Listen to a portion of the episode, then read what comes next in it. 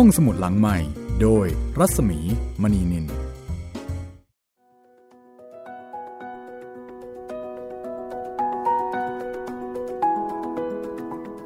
วัสดีค่ะ ต้อนรับคุณผู้ฟังนะคะ เข้าสู่รายการห้องสมุดหลังใหม่ ซึ่งเราพบกันเป็นประจำค่ะ ที่นี่ วิทยุไทย PBS ดิจิทัล Radio แล้วก็พอดแคสต์นะคะ ดิฉันรัศมีมณีนิน แล้วก็คุณจิตรินเมฆเหลืองค่ะ สวัสดีครับ คุณรัศมีมณีนินครับผมค่ะเล่นกลับคืนบ้างใช่ไหมคะ ครับผม เรียกเต็มยศเลยได้เลยคุณจิตรินเมฆเหลืองนะคะครับ แล้วก็วันนี้เนี่ย เรายังคงอยู่กับเรื่องนิทานทองอิน ซึ่งเอ่อเป็นพระราชนิพนธ์ในรัชเกล้ารัชกาลที่ 6 ซึ่งพระองค์ใช้นามแฝงว่าในายแก้วในายขวัญอืม วันนี้เป็นตอนที่ 4 แล้วนะคะ ตอนที่สี่ครับผม คือทั้งหมดจะมีอยู่ด้วยกัน 11 เรื่อง 11 เรื่องค่ะ วันนี้เอ่อเป็นเรื่องที่เรื่องที่สามหรือเปล่าครับที่พี่สามใช่ เรื่องแรก อันนี้เดี๋ยวบอกก่อนนะคะเผื่อว่าคุณผู้ฟังที่ติดตามฟังเนี่ย อาจจะตามไปฟังย้อนหลังนะคะครับเรื่องแรกคือนาคพระโขนงที่สองอืมเรื่องที่สองนายสุวรรณถูกขโมยสวรรค์ถูกขโมย อืม โจรกรรม เครื่องเพชรเครื่องทอง อันนี้ก็สนุกมากเลยนะคะ แล้วก็เรื่องนี้เรื่องที่สามค่ะโอ้ยแค่ชื่อก็น่าอืมน่าสนใจมากๆแล้วครับพี่ ความลับแผ่นดิน ครับ จะหมายถึงอะไรนะคะ จะเป็นความลับเกี่ยวกับเรื่องไหน รอติดตามฟังค่ะสำหรับหนังสือนิทานทองอินนะคะ ตอนนี้พยายามหาในท้องตลาดค่อนข้างหายากค่ะ ครับ เป็นหนังสือเก่านะคะ แล้วก็อืมผู้ที่นำมาจัดพิมพ์ใหม่เนี่ยก็มีบางสำนักพิมพ์ แต่ว่าส่วนใหญ่ หนังสือหมด อันนี้ถ้าเกิดว่าคุณผู้ฟังสนใจนะคะ คุณผู้ฟังสามารถค้นคำว่านิทานทองอิน แล้วก็จะมีเว็บไซต์เออขออภัยมีเว็บไซต์ของวชิรยานนะคะ ก็จะมีเป็นไฟล์ PDF ให้เราเข้าไปอ่านได้โอ้ทั้งครบ11 เรื่องเลย ครบถ้วนเลยครับ ครบเลยค่ะ ในช่วงเวลาที่เรียนออนไลน์แบบนี้นะคะ หาเรื่องดีๆ สนุกๆมาอ่านกับเด็กๆที่บ้าน เรื่องนี้แนะนำค่ะ อ่านไปแล้วก็ฟังห้องสมุดหลังไม้ไปด้วยนะคะ เดี๋ยวแจ้งช่องทางการรับฟังสักนิดหนึ่งดีไหมคะ คุณจิตริน ดีเลยครับผมค่ะเพราะว่าเรามีการเปลี่ยนแปลงมีการอัปเดตนะ ช่วงนี้มีอะไรใหม่ ๆ ด้วย ใช่แล้วครับผม ตอนนี้ก็ถ้าจะฟังก็มีทางเว็บไซต์นะครับไทย PBS podcast com ทางแอปพลิเคชันไทย PBS podcast ถ้าทาง podcast ก็เป็นพิมพ์ห้องสมุดหลังไม้ได้เลย แล้วก็ทาง YouTube Channel ไทย PBS podcast เหมือนกันครับผม แล้วถ้าเกิดว่า ฟังแล้วใช้บริการแล้ว มีข้อขัดข้องติดขัด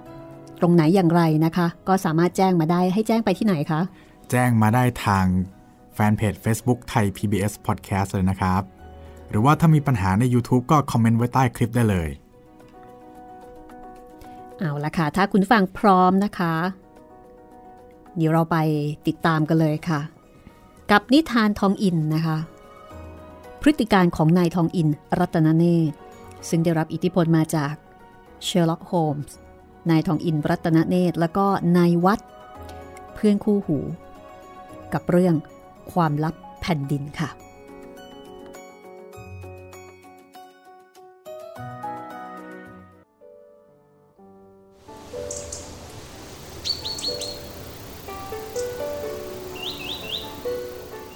วันหนึ่งไม่กี่เดือนมานัก ข้าพเจ้านั่งสนทนาอยู่กับนายทองอินที่บ้านนายทองอิน คนใช้ก็ขึ้นมาบอกว่า พระยาประหลัดทูลฉลองกระทรวง มาคอยอยู่ข้างล่าง อยากจะพบนายทองอิน นายทองอินก็รีบลงไปต้อนรับท่านเจ้าคุณนั่น แล้วก็เชิญขึ้นมาบนห้องรับแขก เชิญให้นั่งตามสมควร ประหลัดทูลฉลอง เป็นตำแหน่งที่มีฐานะเทียบเท่ากับตำแหน่งประหลัดกระทรวงในปัจจุบันค่ะ ถือเป็นข้าราชการชั้นสูงนะคะ จะประจำอยู่ที่กระทรวง เป็นหัวหน้าสูงสุดประหลัดทูลฉลองนี่จะมีหน้าที่รับใช้เหมือนกับเป็นคนประสาน ระหว่างเสนาบดี แล้วก็ข้าราชการในกระทรวง เวลาที่เสนาบดีมีบัญชางานมาจากภายในวังหรือว่าที่บ้าน ประหลัดทูลฉลองก็จะต้องทำหน้าที่ประสานตรงนี้ เพราะว่าเสนาบดีในสมัยก่อน ไม่ได้ประจำอยู่ที่กระทรวงเหมือนปัจจุบัน เสนาบดีก็คือตำแหน่งรัฐมนตรีว่าการในปัจจุบันนั่นเอง เมื่อประหลัดทูลฉลอง หรือว่าท่านเจ้าคุณคนดังกล่าว เมื่อท่านมาถึง ท่านเจ้าคุณก็กล่าวว่า ฉันมาหาเรื่องไพรเวท จากนั้นท่านเจ้าคุณคนดังกล่าว ก็มองมายังในวัด ในวัดเห็นดังนั้น ก็ขยับตัวลุกขึ้น เหมือนกับเป็นการบอกไกลๆ ว่าไม่อยากจะให้ในวัดนั่งอยู่ที่นั่น เพราะว่าเป็นเรื่องส่วนตัว ระหว่างท่านเจ้าคุณแล้วก็นายทองอิน แต่นายทองอินชิงพูดขึ้นก่อนว่า ในวัดนี่เป็นเพื่อนเอกของกระผม แล้วก็เป็นผู้ช่วยอย่างสำคัญด้วย เพราะฉะนั้น ถ้าไต่เท้าจะมาหากระผม โดยธุระเกี่ยวข้องกับการสืบอะไรทางลับ ไต่เท้าไว้ใจในวัดได้ ท่านประหลัดทูลฉลองก็หันมามองดูในวัดอีกครั้งหนึ่งก่อนจะบอกว่า ถ้าอย่างนั้น เป็นเชื่อได้แน่หรือว่าข้อความที่ฉันจะพูดครั้งนี้ จะไม่แพร่หลายไปนายทองอิน เห็นว่าท่านประหลัดทูลฉลองดูมีความไม่แน่ใจ ก็เลยตอบรับว่า ไว้ใจได้แน่นอน ว่าในส่วนของนายทองอินกับนายวัด จะไม่ให้ข้อความที่สนทนากัน แพร่หลายออกไปเป็นอันขาด และนายทองอิน ก็ให้การรับรอง ว่าจะไม่เปิดปากพูดในเรื่องนี้เลย จนกว่าจะได้รับอนุญาต จากทางท่านประหลัดทูลฉลอง ซึ่งเมื่อได้ฟัง ท่านประหลัดทูลฉลองก็สบายใจขึ้นพยักหน้า แล้วก็ดูเหมือนว่าจะนั่งตรึกตรองอะไรอยู่ประเดี๋ยวหนึ่งก่อนจะเอ่ยขึ้นว่า มีผู้มาบอกกับฉันว่า ตัวท่านเป็นคนช่างสืบสาวเรื่องได้ดีกว่าผู้อื่นในกรุงเทพ เพราะฉะนั้น ฉันจึงมาหาท่าน เพื่อจะให้ท่านช่วยในการสำคัญอย่างหนึ่ง ซึ่งเกี่ยวข้องกับตัวฉันมาก ถ้าสืบไม่ได้ความแน่นอนคราวนี้ ฉันเป็นต้องเสียคนเป็นแน่ แล้วเรื่องราวมันเป็นอย่างไร ขอให้ท่านเจ้าคุณเล่าให้กระผมฟังด้วย แต่ก่อนที่ท่านเจ้าคุณจะเล่าเรื่องราว ท่านเจ้าคุณก็ได้เอ่ยถามเรื่องสำคัญเสียก่อนว่า ก่อนที่ฉันจะเล่าเรื่องให้ฟัง ฉันควรจะคิดเรื่องเงินให้ค่าป่วยการกับท่านเท่าไหร่ดีฮะ ท่านเจ้าคุณ ไม่ต้องวิตกเรื่องนี้ เมื่อการสำเร็จไปแล้วถึงค่อยพูดกันก็ได้ ขอให้ท่านเจ้าคุณเล่าความให้ผมฟังดีกว่า ดังนั้นท่านประหลัดทูลฉลองก็เลยเล่าความดังต่อไปนี้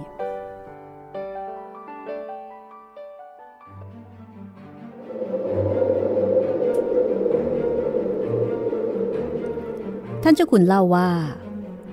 สามสี่เดือนที่แล้ว มีความลับต่างๆ ซึ่งรัฐบาลต้องการจะปิด ได้ล่วงรู้ไปถึงหนังสือพิมพ์และถึงผู้อื่น ซึ่งไม่ควรจะทราบหลายข้อ โดยมาก ข้อความเหล่านั้นมีผู้รู้ อยู่จำนวนหนึ่ง ซึ่งในจำนวนนั้นก็มีท่านประหลัดทูลฉลองอยู่ด้วยคนหนึ่ง มีทางที่ข่าวจะลอดออกไปได้สามทาง ในส่วนตัวของประหลัดทูลฉลอง ก็ยืนยันแข็งแรงเสมอว่า ความลับนั้นไม่ได้ออกไปจากออฟฟิศของท่าน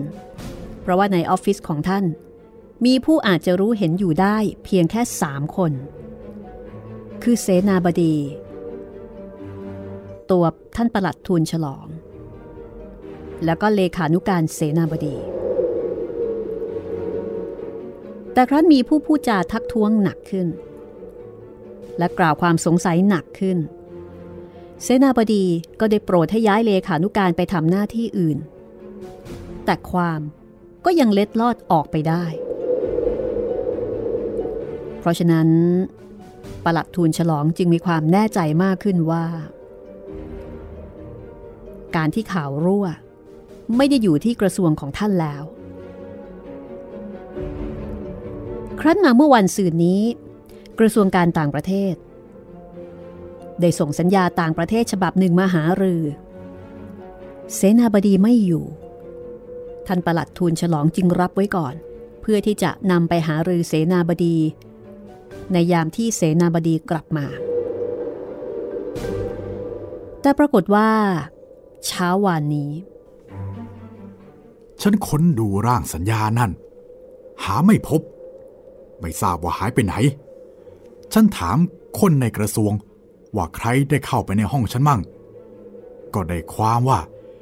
มีผู้คนเข้าไปก็แค่สองคน ก็คือในเหลี่ยม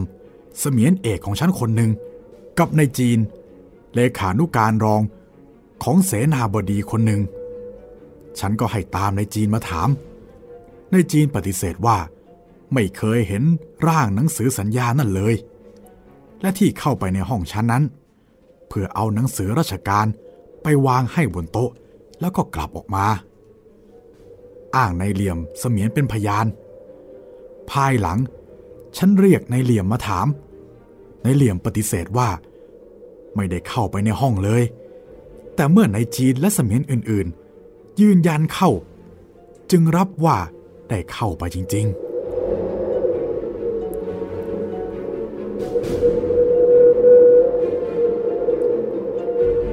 ท่านประหลัดทูลฉลอง ก็ทราบได้ว่า ในเหลี่ยมคนนี้มีพิรุธแล้ว จึงซักไซคาดคันได้ความจริง ว่าในเหลี่ยมนั้นได้นำเอาร่างสัญญานั้นไปจริง แล้วก็ได้นำไปขายให้ผู้มีชื่อคนหนึ่งเป็นเงิน 300 บาท ท่านประหลัดทูลฉลองยังไม่เชื่อ ก็ตามไปที่บ้านในเหลี่ยม ไปกับนายจีน ช่วยกันคนทั่วบ้าน ก็ไม่ได้ร่างสัญญานั้น พอซักถามในเหลี่ยมต่อไป ในเหลี่ยมก็ค่อยๆ ขยายออกมาว่า ผู้ที่ซื้อสัญญานั้น ชื่อนายเปลี่ยนเป็นคนเข้ารีด คนเข้ารีด ก็หมายถึงคนที่อยู่ในศาสนาอื่น ซึ่งส่วนใหญ่ในยุคนั้น ก็น่าจะหมายถึงคนที่นับถือศาสนาคริสต์ท่านประหลัดทูลฉลองก็ได้สั่งให้พลตระเวนไปคอยรักษาอยู่ที่หน้าบ้านนายเปลี่ยน แล้วก็ให้คอยดูอยู่ว่านายเปลี่ยนจะไปที่ไหน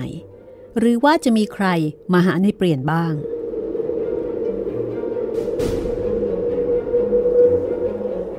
ฉันหมดปัญญา ไม่รู้จะทำอย่างไร ครั้นจะไปเอะอะค้นบ้านในเปลี่ยน ก็จะเกิดเหตุเช้าขึ้น แต่ร่างสัญญานั่น ถ้าทราบแพร่หลายไปถึงข้างโน้น น่ากลัวจะเกิดเหตุใหญ่ เพราะฉะนั้น ฉันจึงมาหาท่าน เพื่อปรึกษาว่าควรจะทำอย่างไร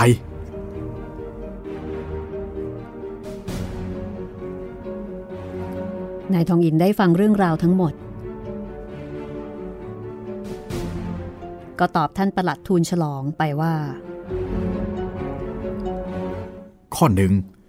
ขอให้เจ้าคุณจัดการถอนโปลิสเสีย การที่เจ้าคุณสั่งให้โปลิส ไปรักษาบ้านในเปลี่ยนอยู่นี้ ก็ค่อนข้างเสียทีเสียแล้ว เพราะอาจจะทำให้ในเปลี่ยนรู้สึกตัวเสียได้ นอกจากนั้น ขอให้ไต่เท้าไว้ใจกระผม ให้กระผมทำตามชอบใจ นี่คือคำแนะนำของนายทองอิน ถอนกำลังตำรวจซะ แล้วก็ไว้ใจนายทองอิน ท่านประหลัดทูลฉลองก็ตกลงตามนั้น ยินดีจะทำตามคำแนะนำของนายทองอิน จากนั้นก็ลากลับไป นายทองอินนั่งคิดอยู่ประเดี๋ยวหนึ่ง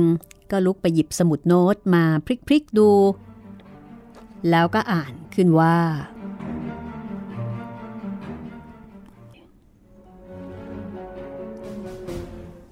นายเปลี่ยนเป็นคนเข้ารีแคทอลิก สงสัยว่าเป็นสัปปะเยกท่าทาง ดูเหมือนจะมีการค้าขายทางลับ บ้านเรือนใหญ่โต มีเงิน แต่ไม่ได้ทำอะไร เห็นจะเป็นเจ้าหนี้แน่แล้วพวัดพวัดแกกลับไปบ้านซะก่อนก็ได้ ฉันจะไปเที่ยวสืบอะไรอะไรเสียหน่อย นี่ทองอิน ฉันไปด้วยไม่ได้หรอ ในวัดถามขึ้น แต่นายทองอินสั่นหัว ก่อนจะบอกว่า ไม่ได้ไม่ได้ ปล่อยให้ฉันไปคนเดียวเถอะ เห็นจะดีกว่าแกนะ แล้วคงมีเวลาช่วยฉันหรอก อย่ากลัวเลย ในวัดก็เลยถามว่า ถ้าเช่นนั้นนายวัดจะคอยอยู่ที่นี่ คือคอยอยู่ที่บ้านนายทองอินได้หรือไม่ แต่นายทองอินบอกว่า บางทีกว่าจะกลับก็คงจะนาน แต่ถ้าในวัดจะคอยก็ตามใจ จากนั้นนายทองอินก็หายเข้าไปในห้องสักครู่หนึ่ง พอกลับออกมาอีกที ก็กลายเป็นคนที่ดู คือไม่ใช่นายทองอินแล้ว สวมผ้าพื้นเก่าๆ สวมเสื้อปอนปอนแล้วก็สวมหมวกสารเก่าๆ ถือไม้ตะพดแล้วก็สูบบุหรี่ไทย วาววาวเดินออกมา ตอนแรกในวัดก็งงอยู่ครู่หนึ่ง จากนั้นก็หัวเราะกาก เพราะนึกขึ้นได้ว่า นี่คือนายทองอิน นายทองอินซึ่งเดินไปไหนเท้าเปล่าไม่ได้เลย เพราะว่าจะเจ็บเท้าผ้านุ่งก็ต้องใหม่เอี่ยม เสื้อก็ต้องขาวสะอาด ไม่มีผงติดแม้แต่นิดเดียว หมวกก็จะต้องเป็นหมวกปันามา ไม้เท้าก็จะต้องเป็นไม้เท้าเลี่ยมเงิน บุหรี่ก็สูบแต่ซิกรัตหรือว่าซิก้าอย่างดี คือที่กล่าวมานั่นคือบุคลิก แล้วก็การแต่งเนื้อแต่งตัวของนายทองอิน มันช่างแตกต่างแล้วก็ผิดไปจากผู้ชายที่เดินเซ่อเซ่อซาออกมาตอนนี้เหลือเกิน ซึ่งผู้ชายคนนี้คือคนละลุกกันเลยกับนายทองอิน กลิ่นบุหรี่เหม็นคลุ้ง กรบห้องทำให้ในวัดถึงกับหัวเราะออกมา จากนั้น ในวัดก็คอยอยู่ที่บ้านนายทองอินจนเกือบค่ำ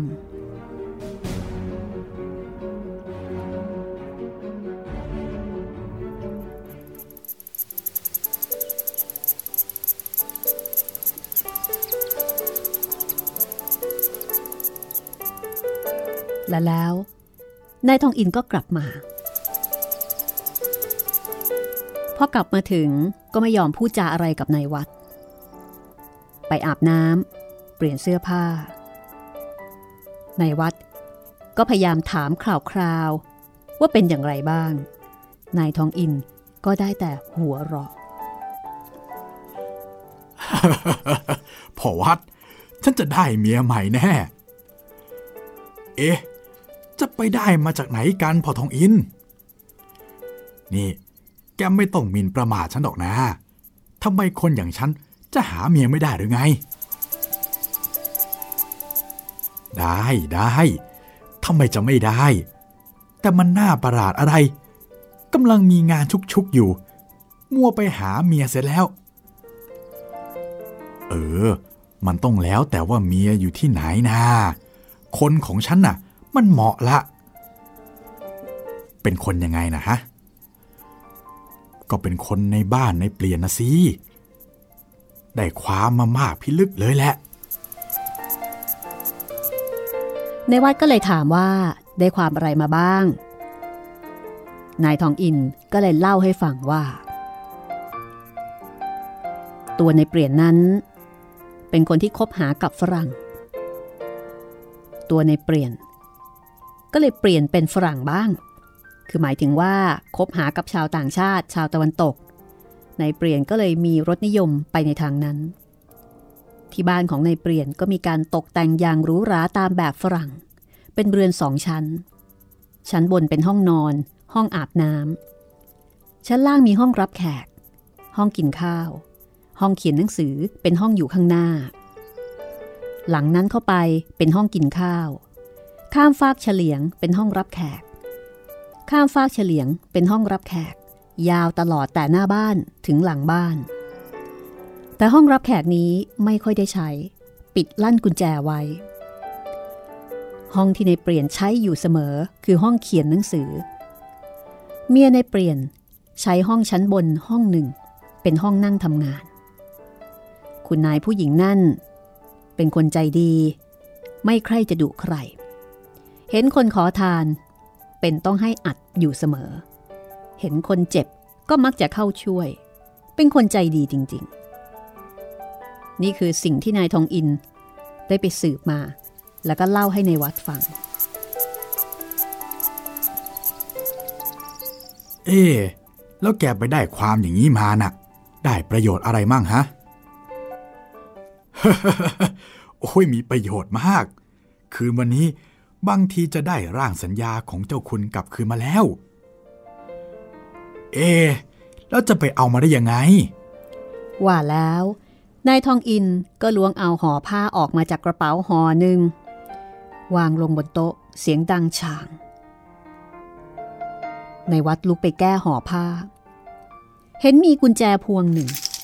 สว่านหลายอันกับเครื่องมือต่างๆอีกหลายอย่าง ในวัดก็เลยถามว่า เอ๊ะ ทองอิน นี่อะไรกันน่ะ เอาก็เครื่องมือสำหรับย่องเบานะสิ นายทองอินตอบหน้าตาเฉย เล่นเอาในวัดสงสัย ทองอิน แกจะใช้เองนะเหรอ เอาก็แน่ละสิ ถ้าจำเป็นฉันก็ใช้ แต่หวังใจว่าจะไม่จำเป็นต้องใช้นะ โอ้ย ดูน่ากลัวอันตรายอยู่สักหน่อยนะเนี่ย เออ ก็น่ากลัวสิ แต่ขอให้แกเข้าใจว่า ถ้าฉันเห็นทางอื่นแล้ว ฉันคงไม่คิดย่องเบา การที่เราทำครั้งเนี้ยมันผิดกับครั้งอื่นๆ ที่จะยอมไม่สำเร็จง่าย ๆ ไม่ได้ แต่ถ้าแกเห็นหน้ากลัวอันตราย แกไม่ต้องไปกับฉันก็ได้นะผู้โทพอทองอิน เข้าใจฉันผิดแท้ ๆ ทีเดียว ฉันไม่กลัวอันตรายในส่วนตัวฉันเลยทีเดียว ฉันนึกไปถึงแกต่างหาก ถ้าแกจะไปแล้ว ฉันก็ไปกับแกเท่านั้นแหละ เออ เออ ถ้าอย่างนั้นก็ดี บางทีฉันอาจจะต้องการผู้ช่วย ถ้าแกไม่ไปกับฉัน ฉันก็จะหาผู้ช่วยที่ไว้ใจได้เหมือนแกยาก เอาเถอะ ตอนเนี้ยแกกลับไปอาบน้ำอาบท่าซะก่อนก็ได้ ตอนเย็นๆ แกถึงค่อยกลับมาใหม่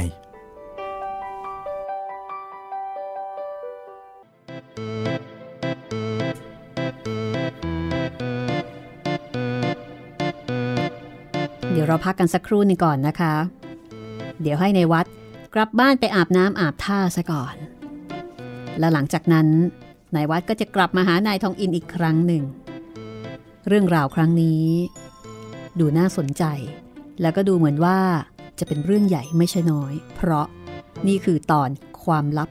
ของแผ่นดิน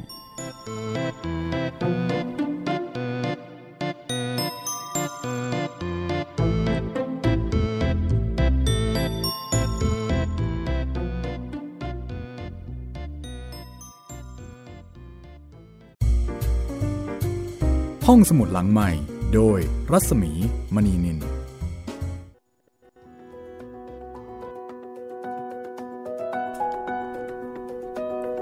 เรื่องนี้น่าสนุกทีเดียวนะคะอยากรู้เลยว่าเอกสารฉบับนั้นมันจะเกี่ยวกับอะไรกันแน่พี่ อืม เดี๋ยวขออธิบายคำนี้ก่อนนะ ครับผม สับเยกสับหรือสับปะเยก สับประเยก หรือว่าซับเยก subject คุณผู้ฟังคิดว่าคำนี้หมายถึงอะไรคะอ่าในบทเนี่ยบอกว่า นายเปลี่ยนเป็นคนเข้ารีตคาทอลิก คาทอลิกก็คืออาคริสตศาสนาครับผมนิกายโรมันคาทอลิก ซึ่งในสมัยนั้นนะคะ ก็มีความพยายามในการที่จะเผยแผ่ศาสนา คนที่เปลี่ยนไปนับถือแคทอลิก คนไทยในยุคนั้นจะเรียกว่าเข้ารีดค่ะ ส่วน subject ก็คือมาจากคำว่า subject ในภาษาอังกฤษ แล้วมันก็เพี้ยนมาเป็นสับประเยก ใช่ค่ะ ตามลิ้นของคนไทยนะคะ มาจากครับคำว่า subject คนไทยสมัยนั้นเรียกว่าซับแยกหรือซับปะแยก หมายถึงสิทธิสภาพนอกอาณาเขตอ๋อก็คือว่าคนที่คนที่เป็นซับแยกเนี่ย เวลาที่เขาทำผิดอะไร เขาคือเขาไม่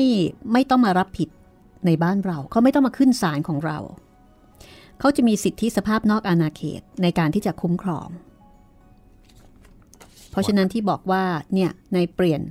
สงสัยว่าจะเป็นซับแยก ก็คืออาจจะเป็นชาวต่างชาติ ก็คือเอ เป็นคนไทยแต่ว่าติดต่อกับชาวต่างชาติ แล้วก็ได้ซับเยกคือได้สิทธิสภาพนอกอาณาเขต หมายถึงว่ามีอิทธิพลของต่างชาติเนี่ยคุ้มครองอยู่ ดังนั้นถ้าเกิดว่าเขาทำอะไรผิด ก็เป็นสิทธิ์ของคนต่างชาติ ในการที่จะจัดการตัดสินในเปลี่ยนครับ แต่เขาไม่จำเป็นที่ต้องมาขึ้นศาลไทย เพราะว่าเขาเข้ารีดอะเขาเข้ารีดเขาก็จะมีกฎหมายของเขา กฎหมายไทยก็จะเอื้อมไปไม่ถึงตรงนั้นนะคะครับ นี่คือ เรื่องที่ชื่อว่าความลับแผ่นดินค่ะ ซึ่งเป็นธุระของประหลัดทูลฉลองท่านหนึ่งนะคะ ซึ่งในเรื่องก็ไม่ได้มีการระบุชื่อ แล้วก็ไม่ได้มีการระบุกระทรวงประหลัดทูลฉลองก็ประมาณประหลัดกระทรวงในสมัยนี้ละค่ะ ก็ถือว่าเป็นข้าราชการระดับสูงนะคะ แล้วก็มีหน้าที่ประสานระหว่างข้าราชการ แล้วก็เสนาบดี เสนาบดีก็คือรัฐมนตรีว่าการนั่นเอง ซึ่งในยุคนั้น ส่วนหนึ่งของเสนาบดีก็มักจะเป็นเจ้านาย ถึงได้บอกว่า บางครั้งก็ต้องไปที่วังของเสนาบดี แล้วก็รับบัญชาการเอามาปฏิบัติ พร้อมหรือยังคะ ครับผม ถ้าอย่างนั้นนะคะ เดี๋ยวเรากลับไปที่บ้านนายทองอินพร้อมกับในวัดก็แล้วกัน คือในวัดเนี่ยก็กลับมาอาบน้ำอาบท่าที่บ้าน แล้วก็จะกลับไปที่บ้านของนายทองอิน เป็นคู่หูนะคะ เดี๋ยวจะไปด้วยกัน ติดตามก็ได้เลยค่ะ กับตอนความลับแผ่นดินจากหนังสือนิทานทองอิน ห้องสมุดหลังใหม่เล่าให้คุณได้ฟังเป็นตอนที่ 4 ค่ะ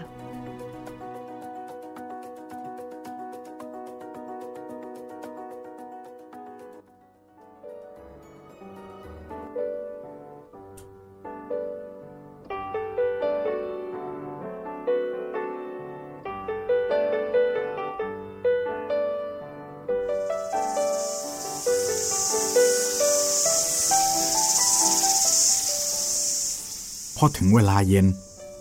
ข้าพเจ้ากลับไปที่บ้านในทองอิน เดินตรงขึ้นไปบนห้องรับแขก เห็นนายทองอิน แต่งตัวอย่างนักเลงเสร็จแล้ว พอข้าพเจ้าโผล่เข้าไป นายทองอินก็จูงมือข้าพเจ้า เข้าไปในห้อง จับให้ข้าพเจ้า แต่งตัวเป็นนักเลงเสียด้วยเหมือนกัน แล้วก็ส่งมีดให้ข้าพเจ้าเล่มหนึ่งกับปืนพกกระบอกหนึ่ง อแต่งตัวเรียบร้อยแล้ว ก็พากันออกจากบ้านไป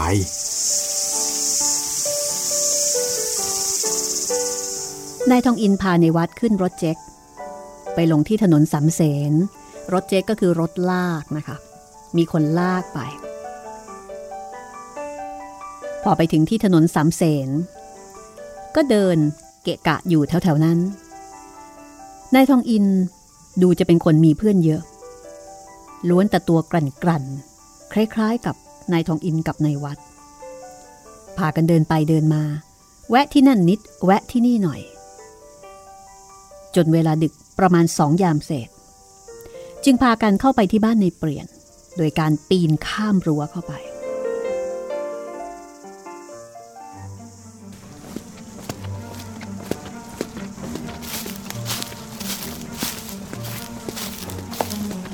นายทองอินกับนายวัด เข้าไปในสวน เดินเรียบรั้วเข้าไป จนกระทั่งถึงหลังบ้าน สังเกตดูว่าในขณะนั้น บ้านเงียบไม่มีคน ไฟฟืนมืด ทั้งสองก็ค่อยๆยย่องเข้าไป เห็นหน้าต่างห้องกินข้าวเปิดแง้มอยู่นายทองอินก็ปีนขึ้นไป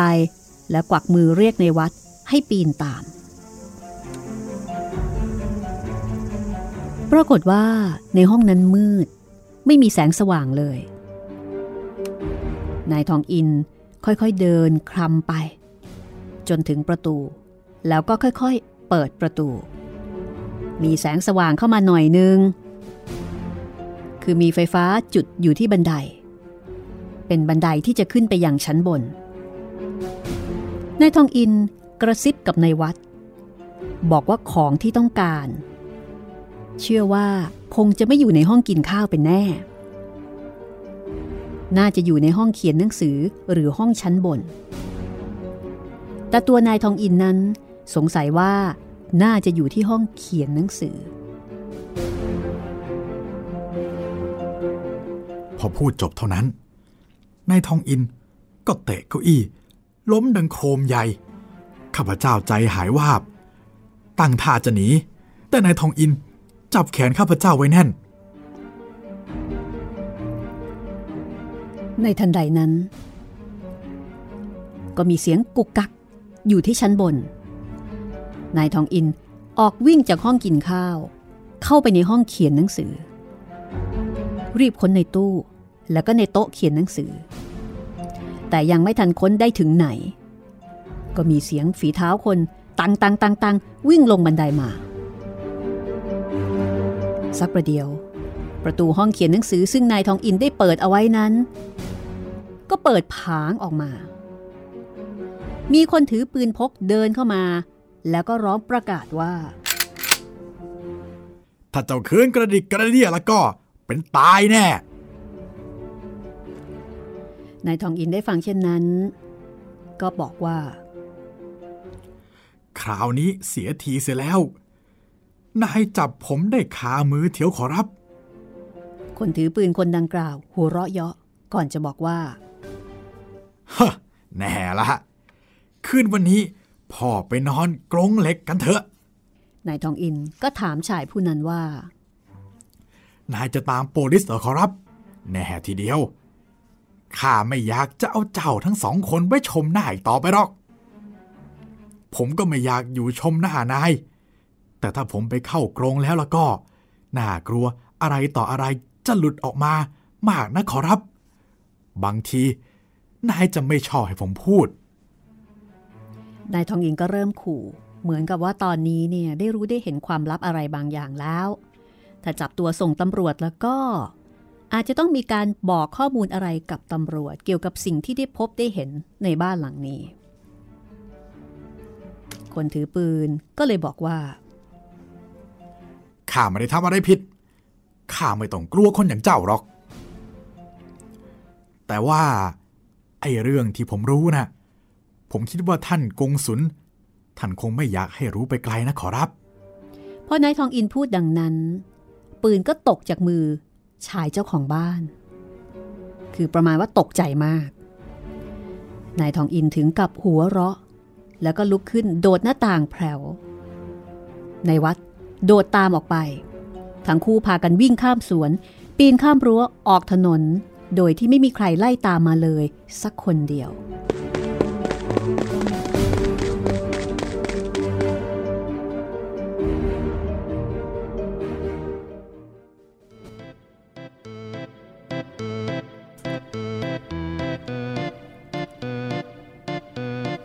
นายทองอินไม่พูดไม่จากับนายวัดอีกเลย จนถึงบ้าน พอไปถึงบ้าน นายทองอินก็เอ่ยปากขึ้นว่า เฮ้ย เสียทีไปไม่สำเร็จ ก็แกดันไปซุ่มซ่ามโดนเก้าอี้ล้มตึงเข้านี่นา เอาก็ฉันเอาเท้าไปถีบมันเองน่ะ มันจะไม่ล้มได้ยังไงเอ๊ะ แล้วนี่แกไปถีบมันทำไมเล่า ถีบให้เจ้าเปลี่ยนมันรู้ตัวนะสิ เอาแล้วที่ทำแบบนั้นมันมีประโยชน์อะไรฮะ นี่แน่พอวัด ฉันจะเล่าให้ฟัง ฉันสืบดูได้ความแน่นอนแล้ว ว่าของสำคัญมีราคา เขาเก็บเอาไว้ชั้นบนกันทั้งหมด ที่อาจจะมีได้ชั้นล่างก็แต่หนังสือ แต่ฉันยังสงสัยอยู่ เพราะฉะนั้น ฉันจึงต้องทำให้มันตื่น คิดอ่านให้มันรู้ว่ามีขโมยขึ้นบ้าน เพื่อที่ฉันจะได้ดูว่ามันจะลงมาข้างล่างหรือไม่ลงมา นี่มันก็ลงมา เราก็เลยรู้ว่ามันมีของสำคัญอยู่ข้างล่าง อันนี้เป็นอุบายของนายทองอิน เพื่อที่จะดูปฏิกิริยาของนายเปลี่ยนเจ้าของบ้าน ว่าของสำคัญอยู่ที่ไหน ว่าตัวในเปลี่ยนมีความห่วงห้องไหนมากเป็นพิเศษ ในวัดได้ฟังก็ถามต่อไปว่า เอาแล้วรู้แล้วมีประโยชน์อะไรล่ะ ของของมันเราก็ไม่ได้มา เออไม่เป็นไรพ่อวัด ไม่ได้วันนี้ก็คงได้วันหน้า เอาเถอะ แกกลับไปนอนเสียเถอะ พรุ่งนี้เช้าสักสี่โมงหรือห้าโมงถึงค่อยมาใหม่ก็ได้ วันรุ่งขึ้น ในวัดก็ไปตามเวลาที่นายทองอินนัดหมาย เดินตรงเข้าไปในห้องรับแขกก็ไม่เจอใคร สักครู่ ก็มีชายชรา แต่งตัวเรียบร้อย แต่ค่อนข้างโบราณ เดินหลังโกง ถือห่อกระดาษรุ่มร่ามขึ้นมา แล้วก็ถามว่า นี่ คุณทองอินอยู่ไหมคะ อ๋อ เขาไม่อยู่ครับ เขาออกไปข้างนอกยังไม่กลับมาเลยชายชรานั้นก็เถียงในวัดบอกว่า เขากลับมาแล้วนะคะ แล้วก็หัวเราะกิกกักออกมา ในวัดก็เลยจำได้ว่าชายชราคนดังกล่าวก็คือนายทองอินนั่นเอง นายทองอินก็เลยถามในวัดว่า เป็นยังไงพ่อวัด แต่งตัวอย่างนี้ดีไหม โอ้ยดีมากเลย ไม่รู้ว่าเป็นแกเลยนะเนี่ย บอกใครใครก็ไม่เชื่อนายทองอินยิ้ม แก้ห่อกระดาษนั้นออก แล้วก็อธิบายว่า นี่แน่ฉันให้ไปทำดอกไม้อย่างใหม่ มาจุดเข้า แล้วเป็นควันคลุ้งเทียว วันนี้แกเอาไปด้วย เอทองอิน จะเอาไปที่ไหน แล้วจะเอาไปทำไม อธิบายให้เข้าใจหน่อยสิ นายทองอินอธิบายว่า วันนี้นายทองอินจะปลอมเป็นชายชราก็คือเป็นตาแก่คนนี้ แล้วก็จะทำทีไปเดินซุ่มซ่ามอยู่ที่หน้าบ้านนายเปลี่ยน และหลังจากนั้น ก็จะมีคนขับรถมาทับชายชราคนนี้ แล้วแกก็จะร้องเอะอะเอตโร เมียในเปลี่ยนก็คงจะออกมาช่วย เพราะว่าเท่าที่สืบข้อมูลมาเมียในเปลี่ยนได้เป็นคนใจดี ชายชราก็จะพยายามทำตัวให้ดูเหมือนว่าได้รับบาดเจ็บ เพื่อที่จะให้มีการหามร่างของแกเนี่ยเข้าไปในบ้านของนายเปลี่ยน และเมื่อหามร่างของชายชราเข้าไป ห้องเขียนหนังสือก็น่าจะเป็นห้องที่เหมาะกว่าห้องอื่น เพราะว่ามีเก้าอี้นอนพร้อมอยู่แล้ว จากนั้น นายทองอินในร่างของชายชราก็จะทำทีเป็นครวญครางด้วยความเจ็บปวด ร้องขอยาเมียนายเปลี่ยนก็คงจะต้องรีบไปหายามาให้แกแล้วก็ในช่วงเวลานั้นเอง นายทองอินก็จะคนห้อง ถ้าได้หนังสือสำคัญ แกก็จะนอนนิ่ง พอกินยาเสร็จเรียบร้อย ก็ค่อยออกมา แต่ถ้าคนไม่พบก็จะร้องตะโกนไฟไหม้ให้เอตโตโร ส่วนตัวของนายวัดจะต้องรีบจุดดอกไม้ป่าเข้าไปในห้อง แล้วก็คอยดูเอา ว่าจะเป็นอย่างไรต่อไป ดอกไม้ที่ให้ในวัดก็เหมือนกับเป็นดอกไม้เพลิงดอกไม้ควันนั่นเอง ว่าแล้วทั้งคู่ก็พากันมาที่บ้านนายเปลี่ยน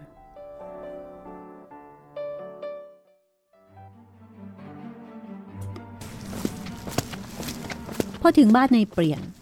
นายทองอินก็เดินไปเดินมาอยู่สักครู่หนึ่ง ก็เห็นคนคนหนึ่ง วิ่งมากระซิบกระซาบอะไรบางอย่างกับนายทองอิน นายทองอินพยักหน้าบอกกับนายวัด บอกว่าให้เดินไปเสียทางอื่นก่อน ต่อเมื่อมีเสียงเอะอะ แล้วจึงค่อยมาในวัดอยู่ไม่ช้า ก็ได้ยินเสียงเอะอะขึ้น พอวิ่งไปก็เห็นนายทองอินซึ่งปลอมเป็นตาแก่นั่นนอนอยู่ นอนอยู่ตรงถนนหน้าบ้านของนายเปลี่ยน แล้วก็มีคนแต่งตัวดี ยืนอยู่ข้างชายชรา ชายชราซึ่งจริง ๆ ก็คือนายทองอินกำลังด่าคนที่แต่งตัวดี ซึ่งในที่นี้ใช้คำว่าเป็นเยนเต l แมนก็คือเหมือนกับว่าเป็นคนที่แต่งตัวดี มีฐานะ เหมือนกับว่าคนเนี้ยเป็นคนที่มาขับชนชายชรา คนที่ขับรถชน ก็ต้องพูดขึ้นว่าพุโทฉันไม่ได้แกล้งเลยนะลุง ฉันดึงม้าหยุดไม่ทันนะ อะไร ดึงไม่ทัน โกหก โกหก พี่โท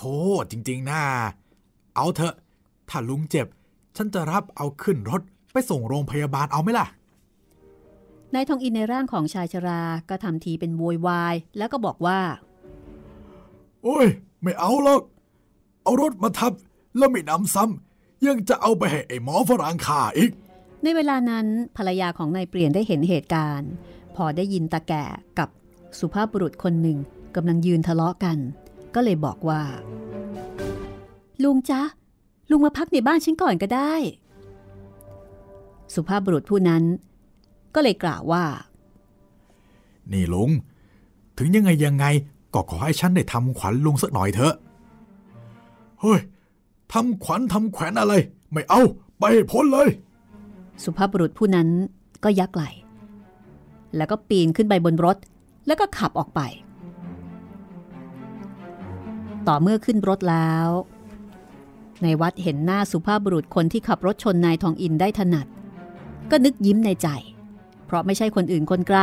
คือในแจ่มนั่นเอง จากนั้นบรรดาคนใช้ของนายเปลี่ยนก็ช่วยกันหามร่างนายทองอิน ในร่างของชายชราเข้าไปในบ้าน ในวัดก็ตามเข้าไป แต่ไม่ให้คนในบ้านเห็น ไปแอบอยู่ในพุ่มไม้แห่งหนึ่ง ริมหน้าต่างห้องเขียนหนังสือ ส่วนนายทองอินนั้น นานๆ ก็ได้ยินเสียงแอะอะเอะอะเถียงคนวุ่นวาย จนต้องตกลงว่า ต้องนำเข้าไปในห้องเขียนหนังสือ ตามความประสงค์ของชายชรา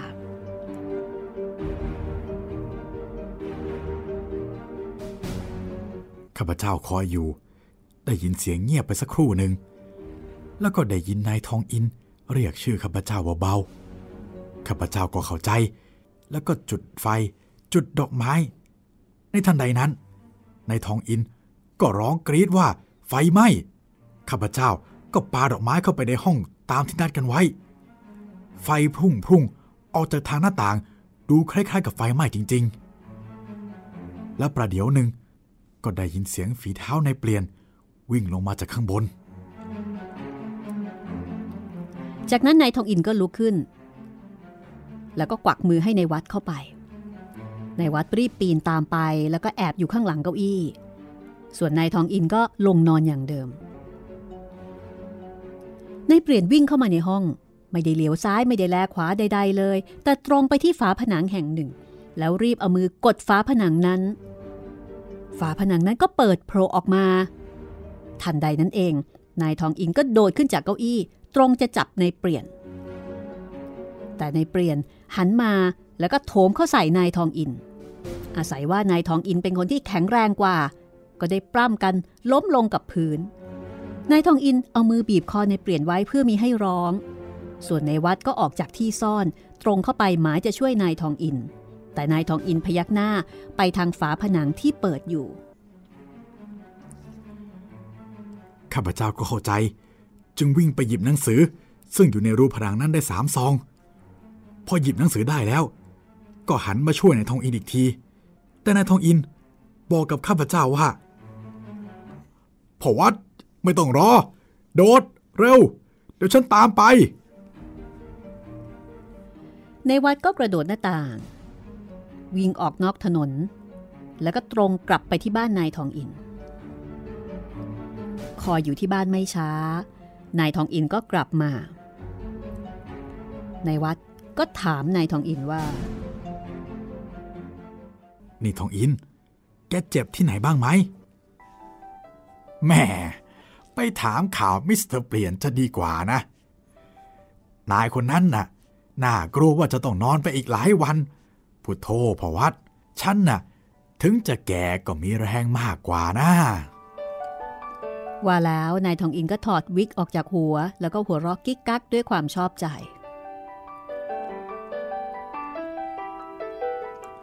คราวนี้อิตาเปลี่ยนเห็นจะไม่ดูถูกคนแก่อีกต่อไปละถ้าไปถูกไอ้แก่แก้พันนี้อีกสักสองสามหนก็เห็นจะไม่ได้การว่าแล้วนายทองอินกับนายวัด ก็พากันไปดินเนอร์ที่บ้านเจ้าคุณประหลัดทูลฉลองเป็นการสมโพธในการที่ช่วยกันรักษาความลับแผ่นดินเอาไว้ได้ เรื่องก็จบลงด้วยประกาศชนี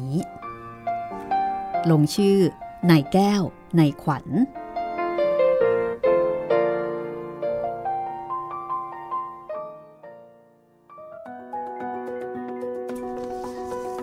คือก็ไม่ได้บอกนะคะว่าความลับแผ่นดินที่ถูกขโมยไปเนี่ย เกี่ยวกับเรื่องอะไร แต่รู้ว่าความลับไม่ถูกเปิดเผย ใช่ ก็ยังคงเป็นความลับต่อไปนะคะ ครับ แล้วก็เป็นความลับที่สำคัญ ก็แสดงว่าในยุคนั้นเนี่ย ก็มีหน่วยสืบราชการลับ แล้วก็มีคนจากต่างประเทศเข้ามา แล้วก็มีการใช้คนไทยด้วยกันเองนี่แหละค่ะ เป็นไส้ศึกเหมือนกับว่าว่าจ้าง แล้วก็ให้สิทธิพิเศษบางอย่าง ให้เงินให้ทอง แล้วก็ให้เป็นคนไปขโมยไปสืบข้อมูลมา ก็น่าสนุกทีเดียวนะคะกับเรื่องนี้ ครับผม มีการปลอมตัว มีการใช้เขาเรียกว่าใช้พวกเอฟเฟกไหมคะ เรียกว่าเรื่องนี้ออกแนวจรกรรมมากกว่าครับ ไปจรกรรมของบางอย่างจากคนบางคน แล้วก็สามารถจะเอามาได้ด้วยครับ แต่ขณะเดียวกันนะคะ ก็ต้องบอกว่านายทองอินนี่เป็นคนที่มีอุปกรณ์มีของเล่นเยอะนะหนึ่งก็คือแกสามารถที่จะปลอมตัวได้ดีครับ แล้วก็มีของเล่นอื่น คือมีดอกไม้ไฟ ดอกไม้เพลิง ดอกไม้ควันใช่ไหมคะใช่ครับที่ถ้าเกิดปาไปแล้วเนี่ย มันก็จะทำให้เกิดควันดูเหมือนกับมีมีไฟไหม้นี่คือเรื่องความลับแผ่นดินนะคะะซึ่งเป็นเรื่องในลำดับที่ 3 ชุดที่1ของนิทานทองอิน ซึ่งทั้งหมดมีอยู่ด้วยกัน 11 เรื่องค่ะ ห้องสมุดหลังใหม่เราก็จะทยอยค่อยๆเล่านะคะ จนกระทั่ง จบเรื่อง คือจบทั้ง 11 เรื่อง ซึ่งคุณผู้ฟังก็สามารถที่จะไล่เรียงฟังได้เลย ท่านไหนที่เพิ่งจะมาฟังนะคะ สามารถติดตามฟังรายการย้อนหลังได้ในหลายช่องทางค่ะ ก็สำหรับทางเว็บไซต์นะครับ ทางเว็บไซต์ thaipbspodcast.com ทางแอปพลิเคชัน Thai PBS Podcast ทางพอดแคสต์ห้องสมุดหลังไม้แล้วก็ YouTube Channel ไทย PBS Podcast นะครับ เอาละค่ะ วันนี้หมดเวลาแล้วนะคะสำหรับเรื่องต่อไปค่ะ เดี๋ยวบอกเอาไว้ก่อนเลยนะคะ คุณผู้ฟังจะได้รอตามฟัง เรื่องต่อไปโหชื่อเรื่องนี้ค่อนข้างจะดุเดือดทีเดียว ชื่อเรื่องว่า นายสวัสดิ์ปิตุคาต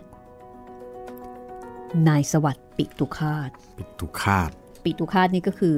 ฆ่าพ่อ ครับ อันนี้ออกแนวโหดๆนะคะ เรื่องราวจะเป็นอย่างไร ติดตามได้กับตอนต่อไปของนิทานทองอิน นายสวัสดิ์ปิตุคาต วันนี้เราสองคนลาไปก่อนนะคะ สวัสดีครับ สวัสดีค่ะ